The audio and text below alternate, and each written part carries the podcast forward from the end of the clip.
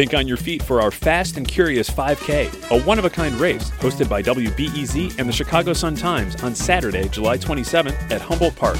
More info and early bird registration at wbez.org/events. This WBEZ podcast is supported by the American Foundation for Suicide Prevention. Suicide is a topic that hides in the shadows. It's time we talk away the dark, learn how to spot the warning signs for suicide, and how you can have an open, caring, real conversation to help save lives. Visit the American Foundation for Suicide Prevention to watch the new short film and learn more at afsp.org slash talkawaythedark. I'm Sasha Ann Simons, and this is Reset. We made it to Friday. That means it's time for our weekly news recap, where we break down the week's top local and state stories that you might have missed. Stories like these. Madigan, who did not speak during the hearing, entered a plea of not guilty. Now to Riverdale. Well, teachers are fed up. Nine long months of negotiations. They've gotten nowhere. So this morning, they're on the picket line. Thomas Cullerton will have to repay almost $275,000 in pay and benefits he took from the Teamsters Union. The Chicago Public Schools announced a plan to go mask optional. Pedro Martinez saying they are not going to institute this option until Monday so they have time to train their teachers on what to expect. So much to dive into, and I can't do it alone. So, here to help is AD Quig, government and politics reporter at Crain's Chicago Business, and Nader Issa, who covers education for the Chicago Sun Times. Nader, let's start with you. Starting Monday, masks will be optional at Chicago public schools, and that's been met with mixed emotions. So, Nader, how are kids and teachers and parents reacting to the news? It's sort of been a whirlwind past uh, few months. Obviously, we'll remember in January the Chicago Teachers Union negotiated with Chicago Public Schools for a safety agreement, and that was uh, in the midst of the Omicron wave. And ever since then, I mean, there's been all of these debates, and there's been ongoing court challenge around masks in schools, and it finally came to a head this week. The CEO Martinez, Chicago Public Schools CEO Pedro Martinez, said they're getting rid of the mask mandate starting Monday. And there's been, like you said, mixed reactions. A lot of parents are worried. They don't feel that they're ready. They're they're sort of still anxious about uh, their kids catching COVID in schools, bringing it home. There are also some people who feel like it's time to be given the option to not have their kids masked at schools. The weird turn of events was that a couple weeks ago, CPS and the Board of Education reaffirmed their commitment to the mask mandate and only when it became clear that a court challenge was going to threaten their ability to to keep mandates in the future did they sort of change course and, and this week decide to drop it. Union President Stacy Davis Gates tweeted that uh, the district was quote capitulating to Tom DeVore. That's the uh, attorney who filed the lawsuit against the district's mask mandate. It was scheduled for a hearing yesterday. Does she have a point there, AD? In a sense, she has she's obviously we know that the union and the district have disagreed multiple times over how to handle COVID. The city said this was a combination of decisions that they had received feedback from parents that they were in support, that COVID rates were going down, we're averaging 138 daily cases. And like she mentioned, to basically avoid the outcome of a lawsuit from Thomas DeVore, who is running for attorney general in Illinois, that they base that the district basically argued could tie their hands down the line from instituting a mask mandate in case of a later surge. DeVore has been such an interesting political figure throughout all of this. He was so unsuccessful in so many previous cases on COVID mitigations, but he's struck a lot recently on mask mandates at schools in particular. And the governor lifted the statewide mask mandate amid his challenge as well. So I think I think the district thinks they're in a better position if they can avoid this lawsuit entirely, are not bound by it, and can reinstitute a mask mandate in case of a further surge, which some people are worried about could come in the next three or four months, as has been the trend.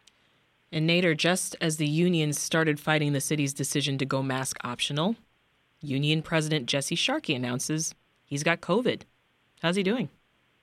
He says he's got a mild case. He was running a low grade fever, was at home resting. He, he said he was hiding in the attic because his family was still testing negative. And so it seems like he's got a pretty mild case, and hopefully, just with anyone else, uh, he can get better soon.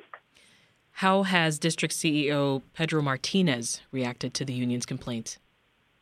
He was at the Economic Club of Chicago a couple days ago, speaking to a lunch crowd there. He basically said he's not he's not too worried about another dust up, another labor action by the CTU.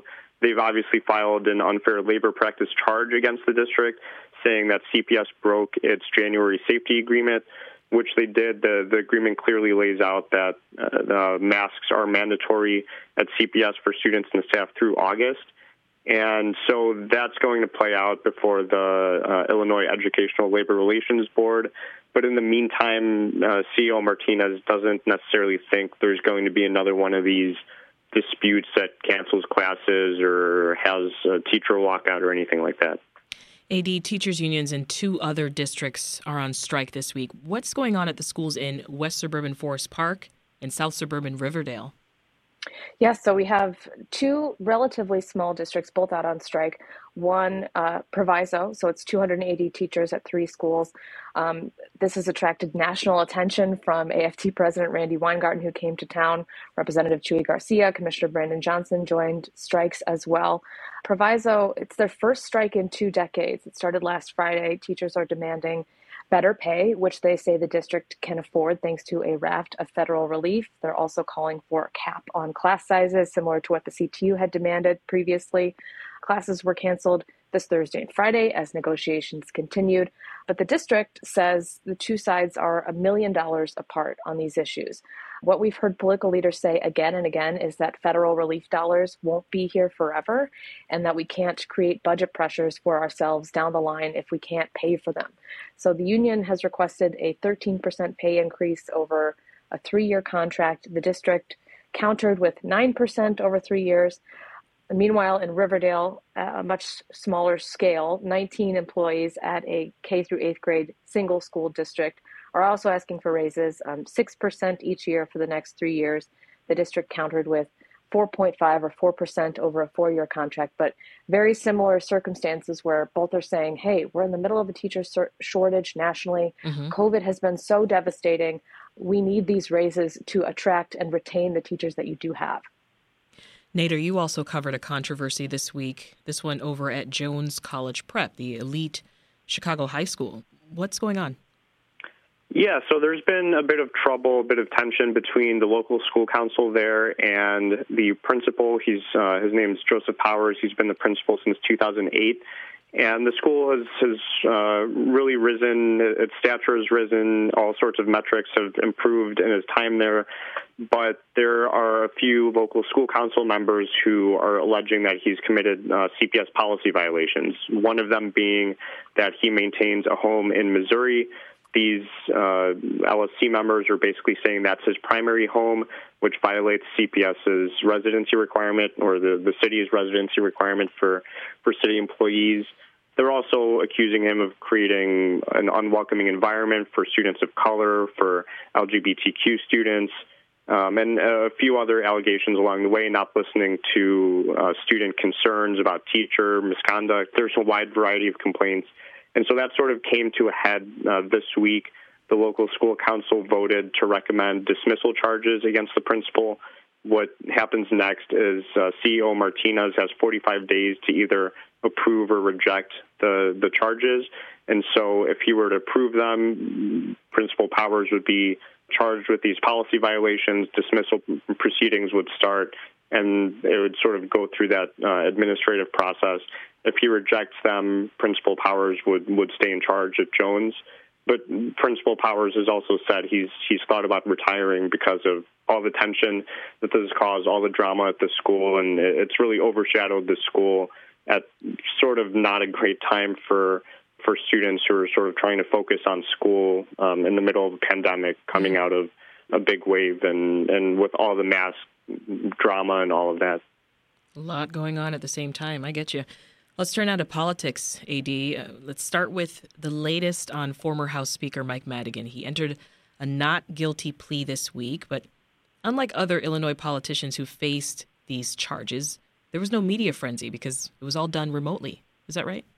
Yeah, it was almost anticlimactic for how how long awaited this indictment was and what a bombshell the 106 page 22 charge a document that we got from the U.S. Attorney's Office last week. It was all over the phone. It was like many telephonic or Zoom instances over the past couple years, kind mm-hmm. of awkward. Mike McClain, his confidant and co-defendant, had trouble getting on the phone, and we actually never heard Madigan speak. He entered his not guilty plea via his attorney, and it was kind of in and out very quickly. There was no big crowd waiting outside Dirksen.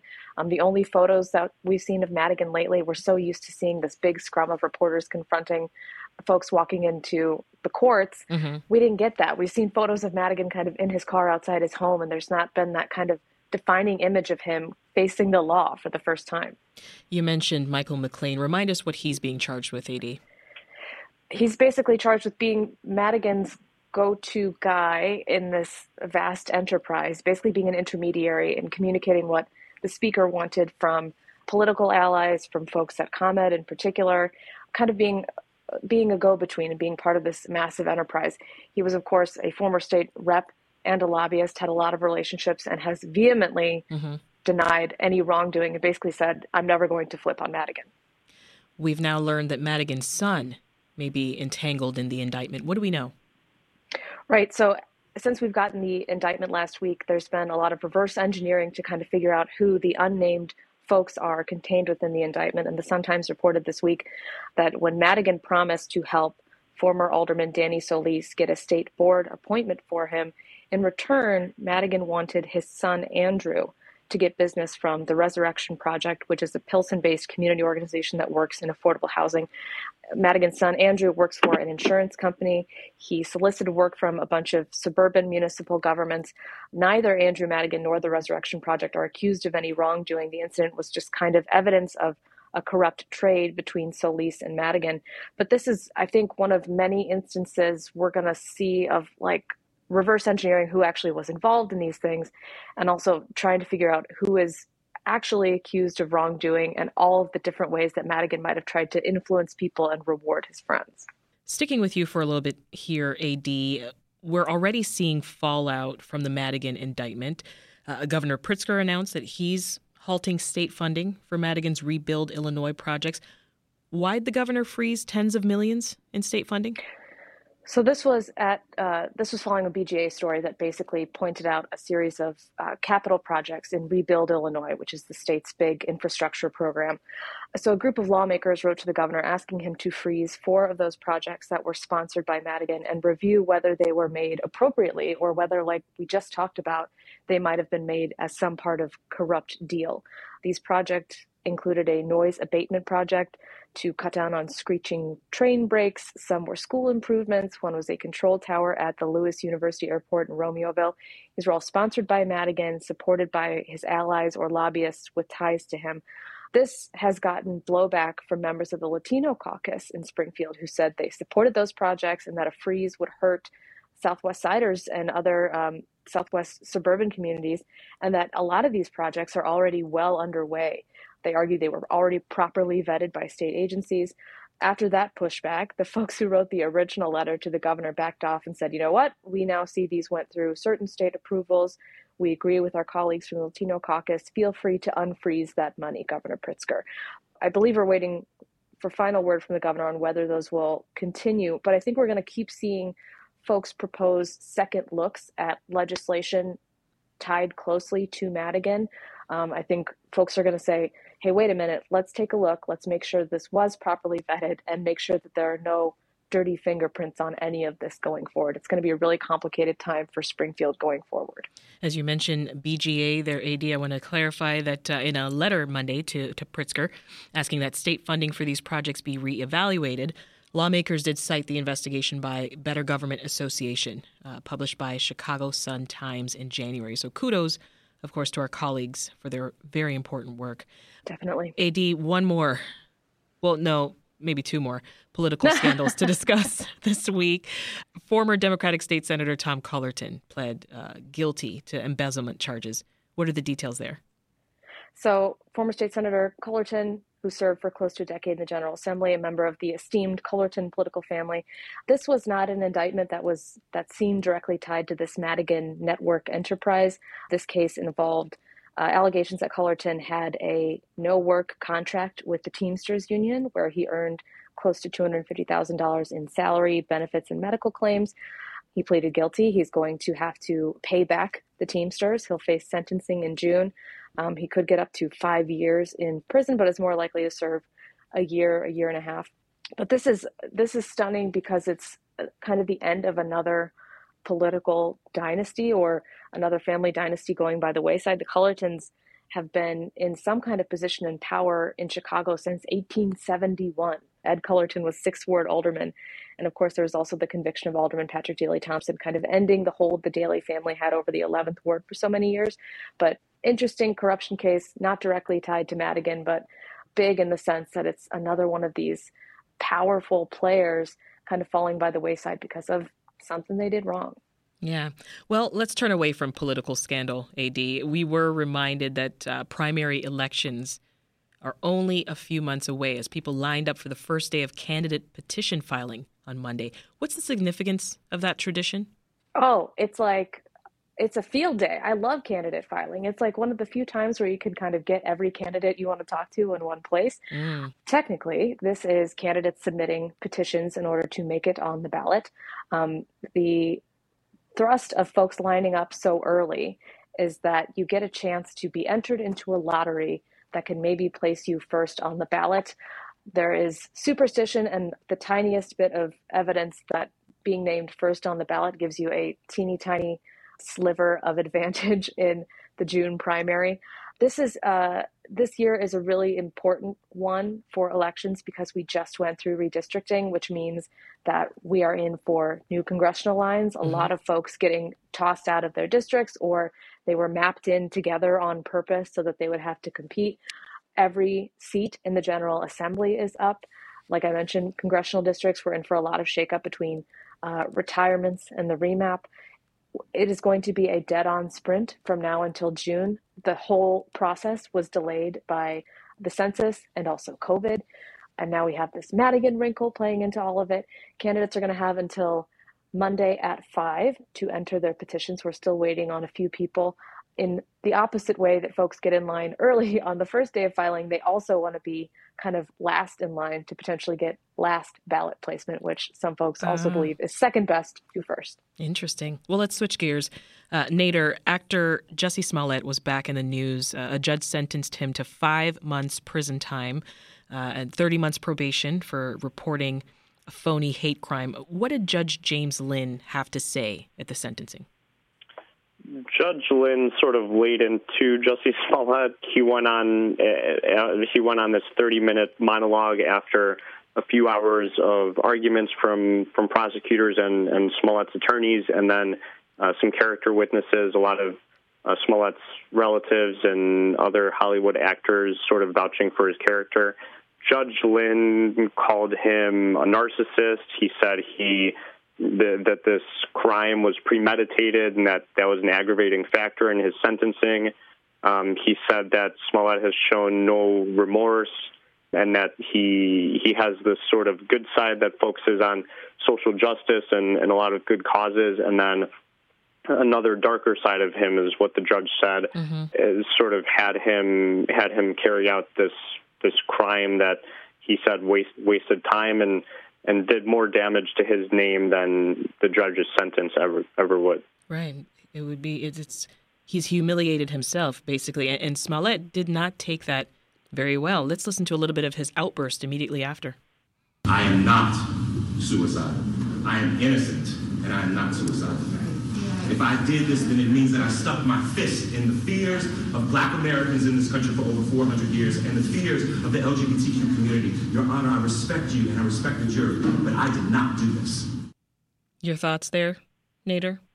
I, I think it's it's sort of an emotional reaction after after getting a jail sentence that a lot of people didn't see coming and you sort of look at the reaction to the sentence, it's, it's sort of a case of two Chicago's or two Americas. And this whole case has been sort of a, a, a test of, of what people see in the criminal justice system and, and how it should work. At the end of the day, this was a nonviolent crime by a person with no criminal history. he didn't expect to receive jail time. A lot of legal experts experts didn't expect him to receive jail time. Yeah. And um, State Attorney Kim Foxx, in an op-ed uh, yesterday in the Sun Times, also, I mean, she said that this was a, a trial and conviction by a kangaroo court. She said that black women prosecutors across the country, including herself, have had their prosecute, prosecutorial discretion disregarded in cases that are sort of followed by mob justice. And yeah. so, yeah, I think I think it was an emotional reaction to an unexpected uh, sentence. Just about a minute left here, Ad. You know, as Smollett was let out, he raised his fist in uh, sort of a Black Power salute. Someone hollered, "Stop locking up our black men." What do you think on whether the public thinks that justice was served here? Uh, it's going to be mixed, like Nader said. This is kind of a, a dividing line between folks who who stood with the police, who thought they were wasting, who, who essentially thought they were wasting their time on a on a hoax hate crime. But like Nader said, Kim Foxx's uh, point that the focus should be on solving uh, violent crimes and not getting distracted by a faux hate crime when in fact there are there's actual police brutality and a lot of discrimination against the LGBTQ community should be a bigger focus. Yeah. This is gonna this has been a, an odd saga that I think we're still going to be talking about, even though the sentence came down. That's A.D. Quig of Crain Chicago Business. Also with us, Nader Issa of the Chicago Sun Times. Thank you both for joining us and have a great weekend.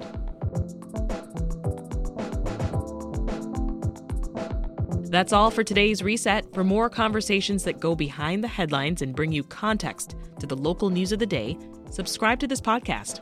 We bring you a new episode every weekday afternoon. I'm Sasha Ann Simons. Thanks for listening and have a great weekend. We'll meet again soon.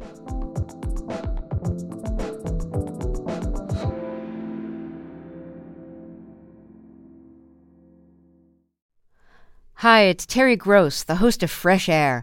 We bring you in depth, long form interviews with actors, directors, musicians, authors, journalists, and more. Listen to our Peabody Award winning Fresh Air podcast from WHYY and NPR.